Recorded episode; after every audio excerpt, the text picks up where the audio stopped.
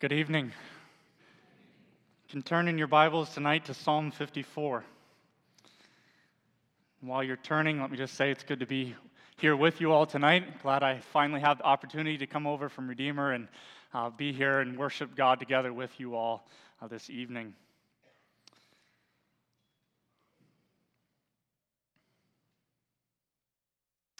Psalm 54, we're going to read together the entire psalm.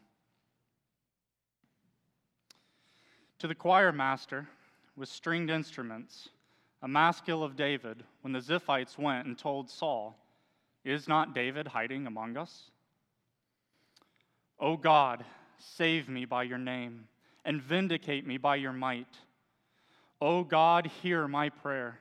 Give ear to the words of my mouth. For strangers have risen against me, ruthless men seek my life. They do not set God before themselves. Behold, God is my helper. The Lord is the upholder of my life. He will return the evil to my enemies. In your faithfulness, put an end to them. With a freewill offering, I will sacrifice to you. I will give thanks to your name, O Lord, for it is good. For he has delivered me from every trouble, and my eye has looked in triumph on my enemies. Amen. May the Lord bless the reading of his word. Before we come and consider these verses, let's ask the Lord's help in prayer.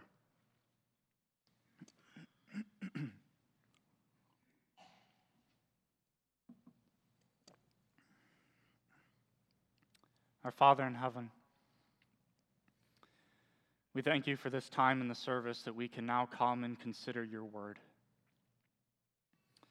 And Lord, we are reminded that as we open up your word, that apart from the work of your Spirit in our hearts, we will not and we cannot understand your word. And we will not and we cannot apply it to our lives and live it out. And so we pray as we come into your presence that you would send your Spirit to us, that you would open our ears to hear, that you would open our hearts and our minds to understand and receive your word pray that you would speak to your people, that you would speak to their needs, that they would see how your word touches our lives. Pray that you would fill me with boldness, give me clarity of thought, and let your people hear you speak to them. In Jesus' name, amen.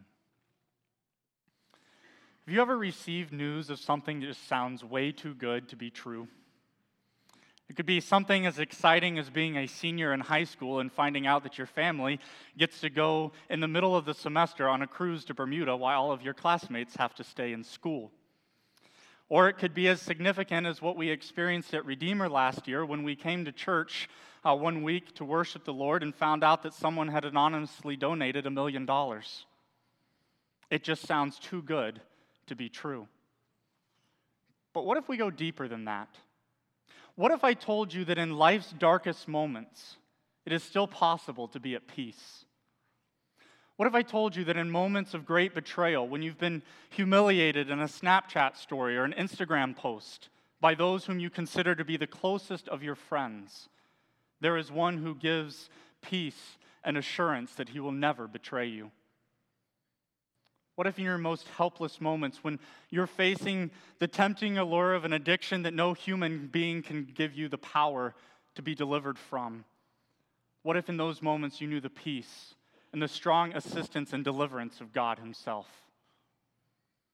What if I told you that there's a peace that passes all understanding and yet is real and able to calm every fear, lift every anxiety, and ease every burden that you might be facing?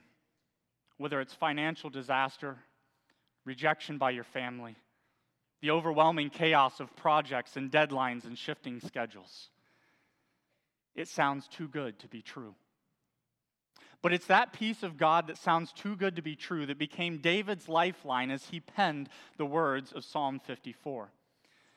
If you turn to 1 Samuel 23 and looked at the verses there, you would see and read of the historical background of this psalm. David had been anointed as the next king of Israel, and Saul, in his jealousy, began to pursue David and to hunt him wherever he went, seeking to kill him. And so David is on the run from Saul, and he's holed up in the wilderness of Judah. And Yet, as he's there on the run, he's betrayed by the Ziphites. And Saul, when he hears of the location of where David is hiding, he, he pursues him once again. And as he pursues David, they wind up on the same mountain. Saul going around one side as David is going down the other. And David's alone, cut off, and helpless. And then divine intervention comes in the form of a raid of the Philistines that forces Saul to, to leave off his pursuit of David and to go deal with that raid. Well, Psalm 54 gives us a glimpse into the inner thoughts of David during those days of betrayal and helplessness. And through this psalm, David teaches us this truth. In life's darkest moments, God's people still have peace with God. So draw near to him in faith. And that's the truth that I want us to leave with tonight. In life's darkest moments, God's people still have peace with God. So draw near to him in faith. We'll consider three aspects of this truth. First, we'll consider the prayer for peace. Second, we'll consider the God of peace. And finally, we'll consider the way to peace. So, first, consider with me the prayer for peace. This prayer is a desperate prayer. Look at verse 3. For strangers have risen against me, ruthless men seek my life. They do not set God before themselves. Strangers would be better translated insolent or arrogant men. Because in David's situation, it wasn't strangers that had betrayed David, it was the Ziphites who were from the tribe of Judah, David's own tribe. It was those who naturally would have been David's allies and support, even as Saul sought his life. And that's why this betrayal stung so badly. Yet here they are in their arrogant pride, allying themselves with someone who's acting as the enemy of God and seeking to kill God's anointed servant and they're persistently ruthless. If, if you were to read on in the life of David, a couple chapters later, after 1 Samuel 23, the Ziphites are betraying him to Saul once again. They're ruthless over and over, going after David. And they'll not stop until they see David dead. Sometimes we may wonder why people act this way. And why is a perfectly natural question. Why are my friends turning their back on me? Why does my sister or my brother hate me so much? Why does my boss promise me a, a, better shift at work that will leave me with time to study and then turn around and assign me closing shifts over and over and over again? Why are people so ruthless and so betraying? David gives us the answer at the end of verse 3. They do not set God before themselves. Essentially, David is saying that these men are living in total obliviousness to who God is and what God expects of us. They're acting in this way because they've turned away from God in rebellion. They're not factoring God into their thoughts, they're, they're not considering what His Word has to say about their words. They don't care what God has to say about their actions. They're living life in their way, doing what they want, and betraying and steamrolling anyone who gets in their way. And what hurts so much about these men's actions in Psalm 54 is that they're people who should know better. The Ziphites and King Saul were part of the visible community of God's people. They had been exposed to God's ways and God's word. And yet here they are acting as if God doesn't even exist, and that's why David's situation is so desperate. Not, not only does he have enemies like the Philistines, those outside of God's people who hate God in his ways, not only does he have enemies like that, but he has those within the visible community of God's people, outwardly associated with God's people. And yet they're acting without thought for God and his ways.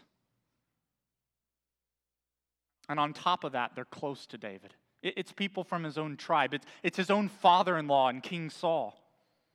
And David's helpless to change the situation. He can't force the Ziphites and Saul to start acting like they fear God and want to honor him. And we can't force people to suddenly start acting like God matters to them. No matter how badly we want to change the hearts of people who are betraying us and people who are wronging us, no matter how much we want to change the situations that we find ourselves in, we are helpless to make people live in the awareness of God. And so David's prayer here is revealing the desperateness of his situation. It's also an intense prayer. Verses 1 and 2 open the same way. Oh God, save me by your name. Oh God, hear my prayer. They're emphatic cries. This isn't, this isn't like the start of a letter where you say, uh, uh Dear so and so, I'm writing to you today with a few concerns that I want to address. There's passion, there's urgency, there's intensity. Think of it this way there's a certain tone of voice that we use with people when there's something that we want to convey that's important, that's urgent. It implies an immediate need, an emergency, a conversation that needs to happen right now. I had a phone conversation, uh, a phone call earlier this week from someone who had thrown their back out and they were looking for a chiropractor that, that, that they could go see. As soon as I picked up the phone and said hello, I could tell that there was something wrong. There was an urgency, an intensity in their voice that expressed a need, a burden. And that's the urgency that's behind how David is addressing God in these verses. Oh God, save me. Oh God, hear my prayer.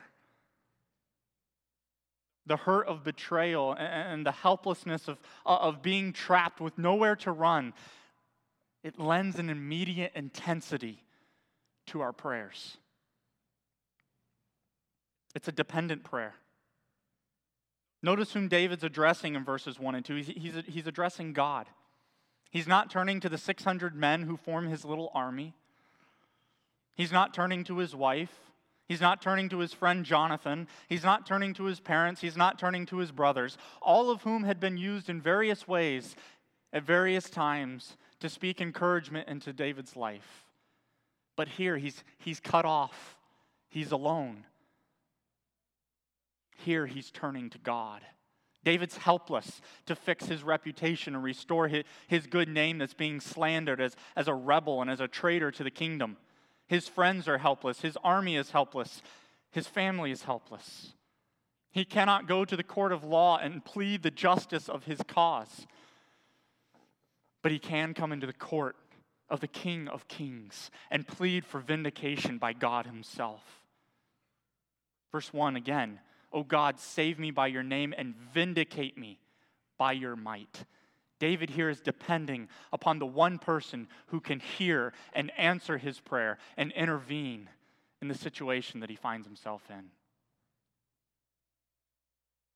If we could let this truth sink into our lives, if we could learn early in our lives to bring the hurts and the pains of, of betrayal and helplessness to God, we could learn to, to cry out in these situations to Him.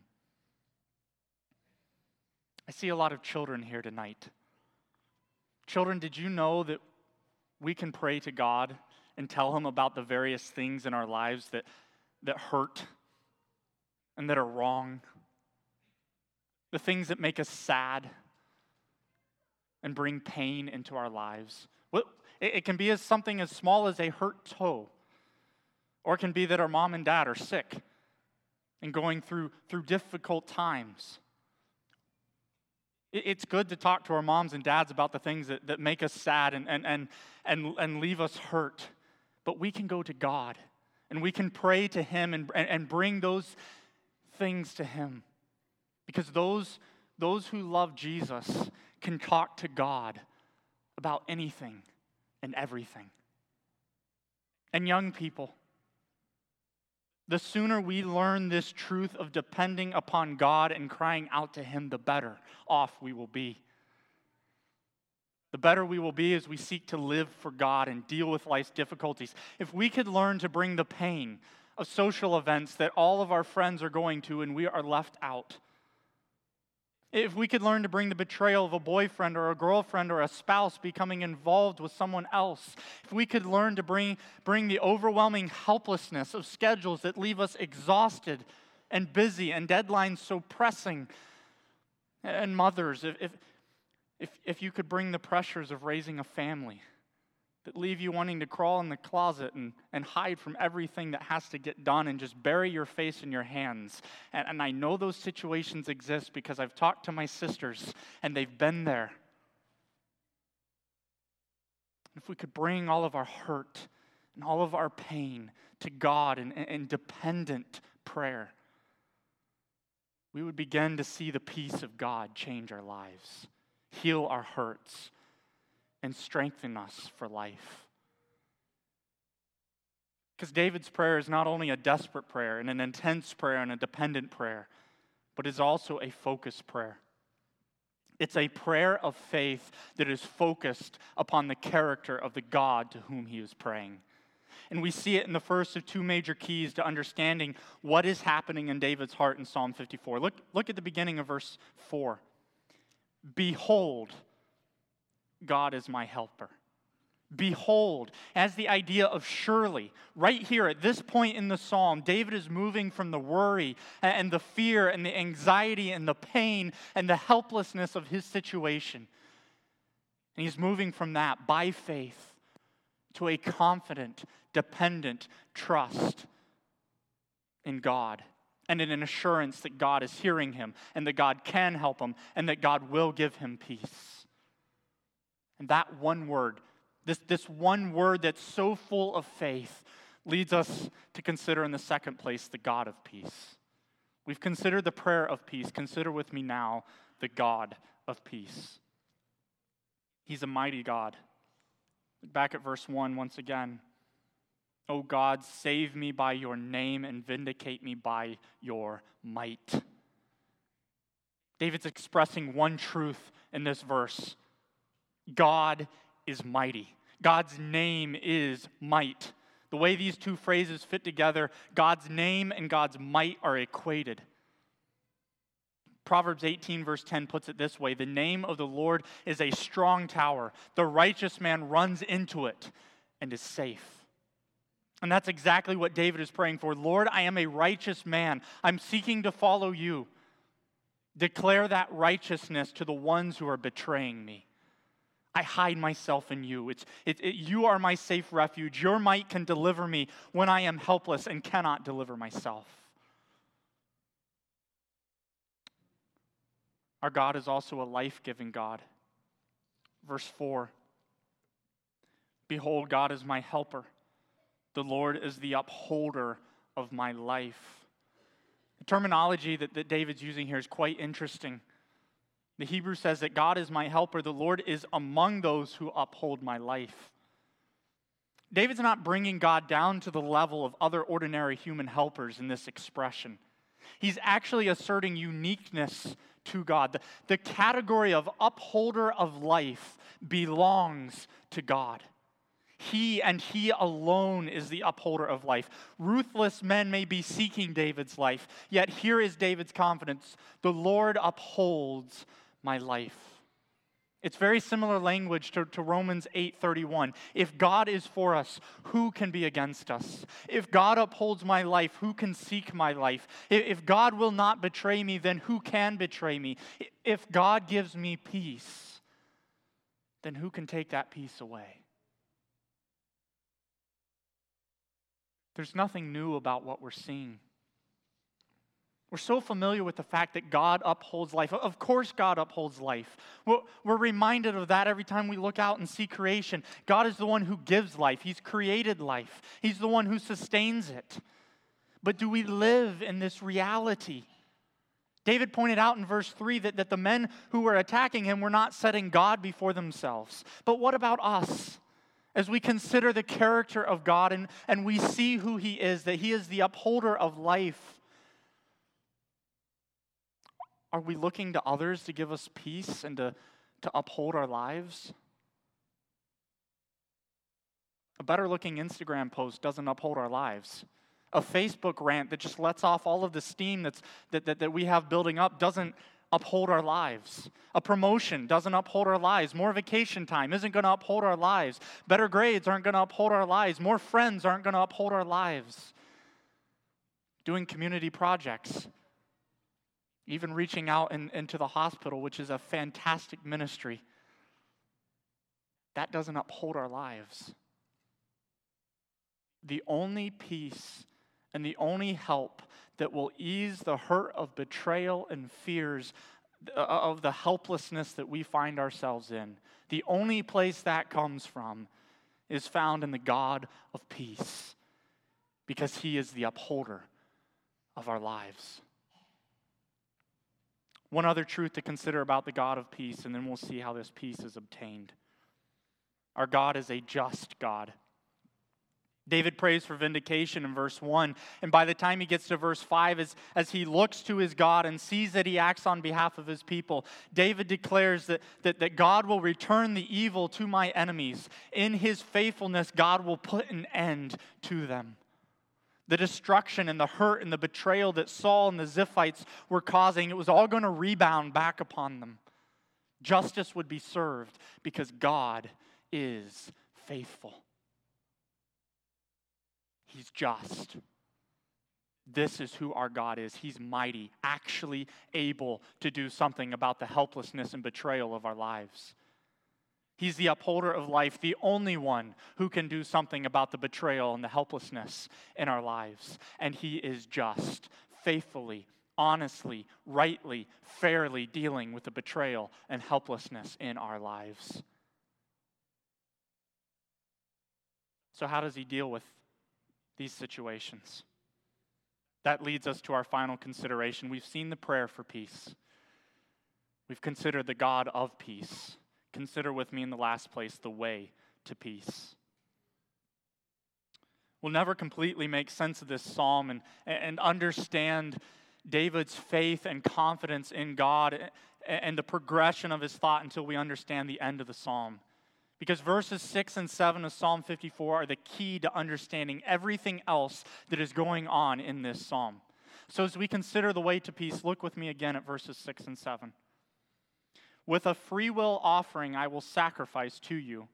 I will give thanks to your name, O Lord, for it is good, for he has delivered me from every trouble, and my eye has looked in triumph on my enemies. As I said earlier, there's two massive moments in this this, this psalm, this prayer of David. And that phrase in verse 6 is the second of those moments. With a free will offering, I will sacrifice to you. Here's one of those places where we find out how helpful the book of Leviticus can be as we seek to understand other parts of the Old Testament. If we were to go back and read the opening seven chapters of Leviticus, we would see all sorts of rules and regulations about a whole bunch of sacrifices. And those rules and rituals, they seem excessive, they seem repetitive, they seem hard to understand, and completely useless for our life today. Because after all, the book of Hebrews reveals to us that, that Jesus has put an end to all of those sacrifices of the Old Testament. But one of the ways in which Leviticus helps us understand the truth of God's word is by painting pictures of the work that Jesus came to do. So, if we were to go read those chapters in Leviticus, we, we would find out that there's five different types of sacrifices that picture different aspects of the work of Jesus. And one of those sacrifices is called the peace offering. And this free will offering that David speaks of in Psalm 54, verse 6, is one kind of peace offering. A couple of more facts, and then we'll begin to see the significance of what David is getting at in Psalm 54. Together, all of these offerings pointed to the fact that, that we are born sinners in need of the shedding of blood to cleanse us from our sin. We, we need a substitute to take the penalty of God's wrath that we deserve. Because when we were born, we, we were born at war with God. We were born in rebellion against God. There is no peace with God when we are born. We are, we, we are traitors to Him. And we can never find peace and healing from the hurts and the betrayals of life apart from finding peace with God. And these offerings are picturing that way to find peace. And as you look at all these offerings, the peace offering always came at the end. After all of the other types of offerings had been made, then the Israelites would bring their peace offering.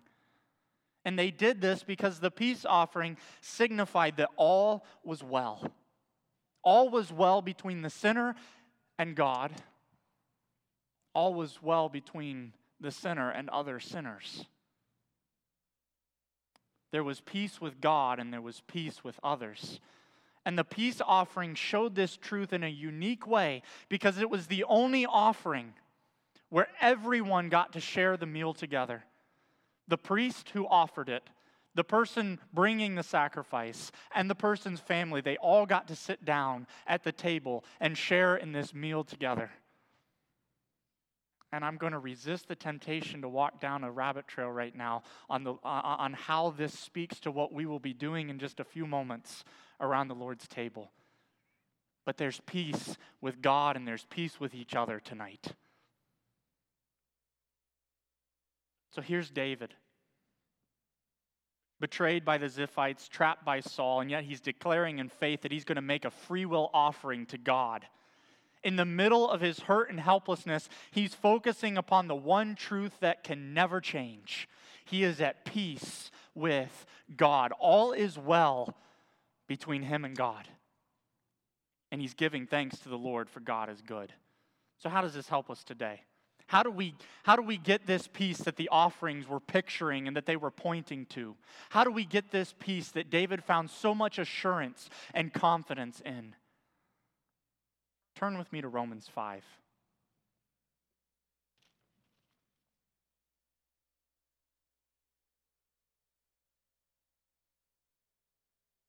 Romans 5, and I'm going to read verse 1 and then verses 6 to 11.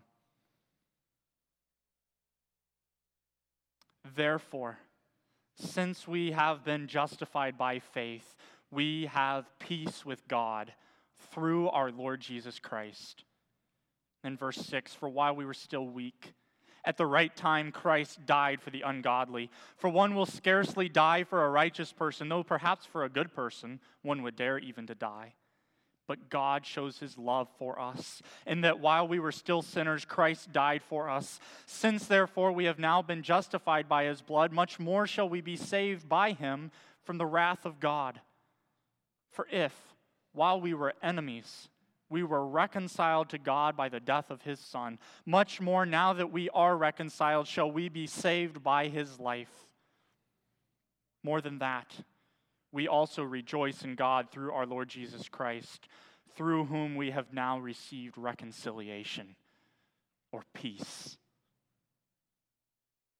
In Jesus Christ, all is well. In Jesus, God deals with the hurt and the betrayal of our own sin.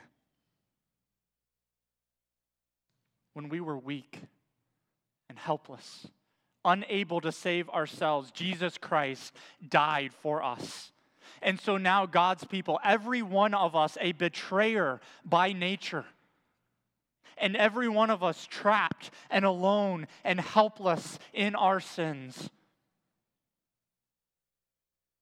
but now Jesus. In Jesus, we have peace with God. He is the substitute, He is the perfect offering, offered up, taking God's wrath upon Him, the wrath that we deserved. And Jesus is the way to peace. And it's a peace that can never, ever be lost.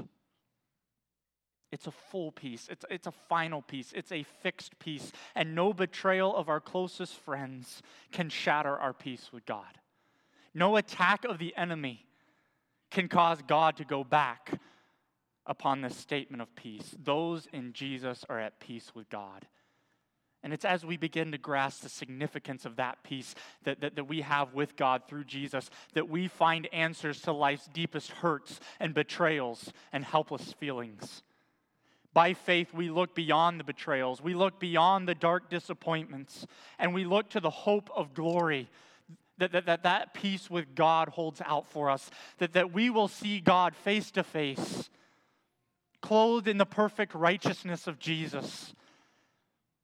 And the hope of, the, uh, of glory is that that peace that we have with, with God in Jesus, with that peace comes a love from which we can never be separated. And that's why Paul says in Romans 8, verses 35 to 39 Who shall separate us from the love of God that is in Christ Jesus? Shall tribulation or distress or persecution or famine or nakedness or danger or sword? As it is written, for your sake we are being killed all the day long. We are regarded as sheep to be slaughtered. No, in all these things we are more than conquerors through him who loved us.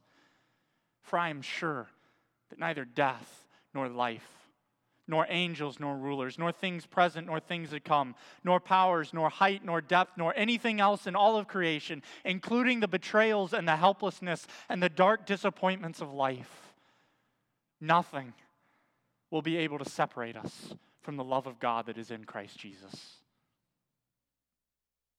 It sounds too good to be true. Maybe our problem tonight, maybe, maybe our difficulty tonight, maybe the reason we are not living in the experience of God's peace is because we don't want to believe it because it sounds too good to be true there still lives within us a, a, a, a, desire to, to do something to earn that peace with God. And yet, the reality is that Jesus has done everything. And that united to Him, we have a perfect, complete peace with God. And it's true. No matter how much it may sound too good to be true, it is true. It's the reality that calms our fears, that heals our betrayals, and that gives us strength when we are weak and helpless. And that's why David can exclaim at the end of Psalm 54 For God has delivered me from every trouble, and my eye has looked in triumph on my enemies. Whether or not David ever physically got to see triumph over his enemies, though he did, the reality is he was speaking from a, from a point in time in which he had not yet seen that triumph and he declares in faith that he has peace with God. This is the peace that we have in Jesus Christ. This is the love that we have in Jesus. So, how do we make use of it in our daily lives? We draw near to God in faith. We get on our knees with God's word and pray in humble, dependent faith. Because until we get on our knees with God's word and, and, let God remind us from his word as we cry out to him uh, uh, of the truth of who he is and of the truth of, of who we are in Jesus, we're never going to experience the daily benefits of his peace. I've been in the blackness. I've stared into it. I know what it feels like. And this is the only way to experience the peace that's going to put an end to those hurts and betrayals. It's not a magic cure that's going to fall out of the sky. It's as we get on our knees before God with His Word. It's obtained through the long, difficult daily struggle of crying out to God and moving from that desperation and despair, moving by faith to see Him. And to see the peace that he, he gives to us with himself and with each other. It sounds too good to be true, but Psalm 54 reminds us that this peace is not too good to be true. It reminds us that in life's darkest moments, we still have peace with God, and it calls us to draw near to Him by faith. So, how will we respond tonight? Will we keep trying to find peace in our phones, in our perfect pictures, in our friendships, in our spouses, in our careers? Or will we, by faith, look to Jesus and his peace and see that when peace like a river attends our ways, or when sorrows of betrayal and helplessness like sea billows roll, that whatever our lot, God has taught us to say, It is well, it is well with our souls. Let's pray.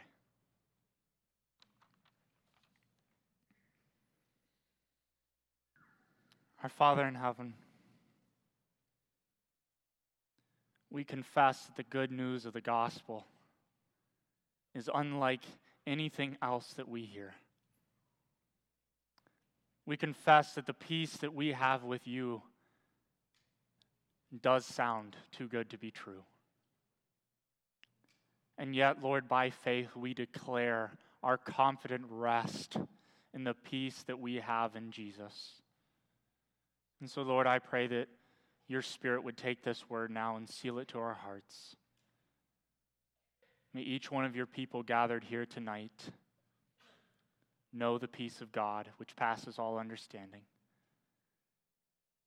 And Lord, we pray for those who may be here tonight still outside of you, still at war with you. May you open their eyes to the desperateness of their situation. May you work in their hearts, save their souls, and bring them to peace with you. In Jesus' name, amen.